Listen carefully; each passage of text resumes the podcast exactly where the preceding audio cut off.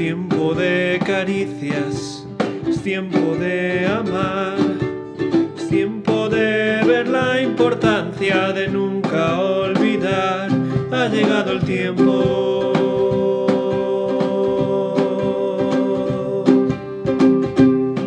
Por eso Companion quiere compartir contigo el pan de Dios para tu alma.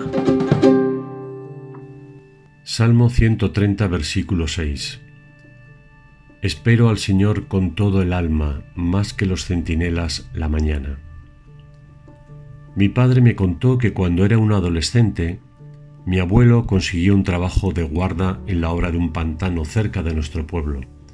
Por la noche tenía que vigilar para que nadie se llevara los materiales de la construcción aprovechando que no estaban los trabajadores.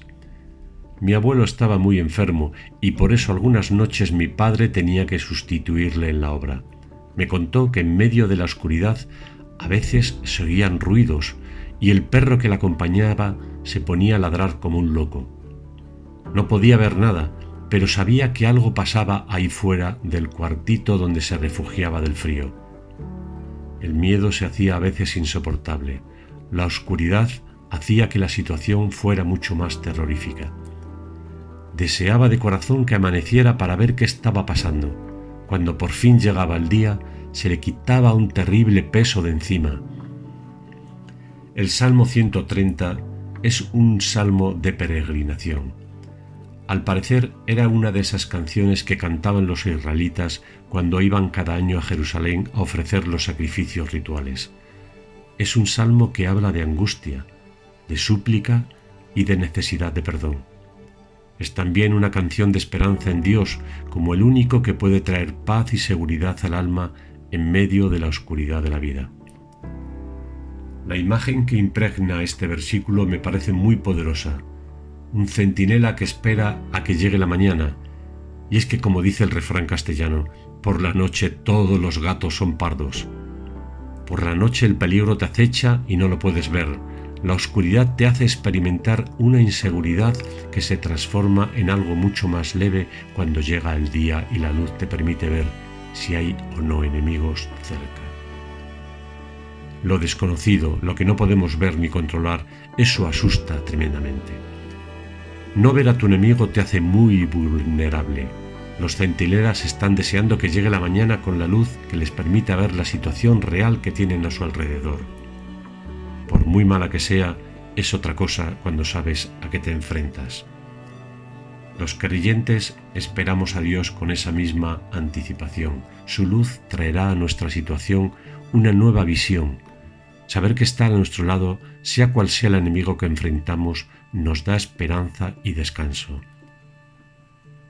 Según avanzaba el pueblo hacia Jerusalén en medio de los peligros del viaje, iban pensando que se encontrarían con el perdón de Dios al otro lado de las montañas. Iban pensando en su amor inagotable y en su promesa de redención, y eso les ayudaba a seguir adelante.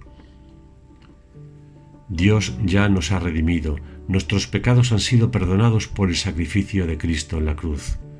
Nuestros más terribles enemigos han sido derrotados, podemos enfrentar las luchas de cada día con esperanza aferrándonos a las promesas de Dios. Si estás en medio de una situación de oscuridad y peligro, espera a que llegue la luz de Dios. Recuerda que su palabra es una lámpara que ilumina nuestro camino y lo hace más seguro y menos aterrador. Su luz quiere iluminar tus tinieblas. Espera al Señor con toda tu alma, no te defraudará.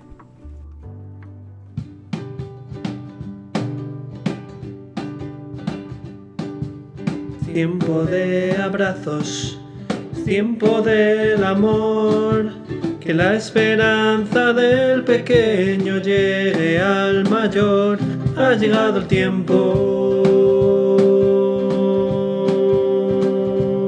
Y ahora, el abrazo de companion a los mayores en años y jóvenes de corazón. El pueblo de Dios en el Antiguo Testamento caminaba por fe, pero no tenía la luz que nosotros tenemos por medio de la palabra encarnada, el Mesías y la palabra revelada, la Santa Biblia.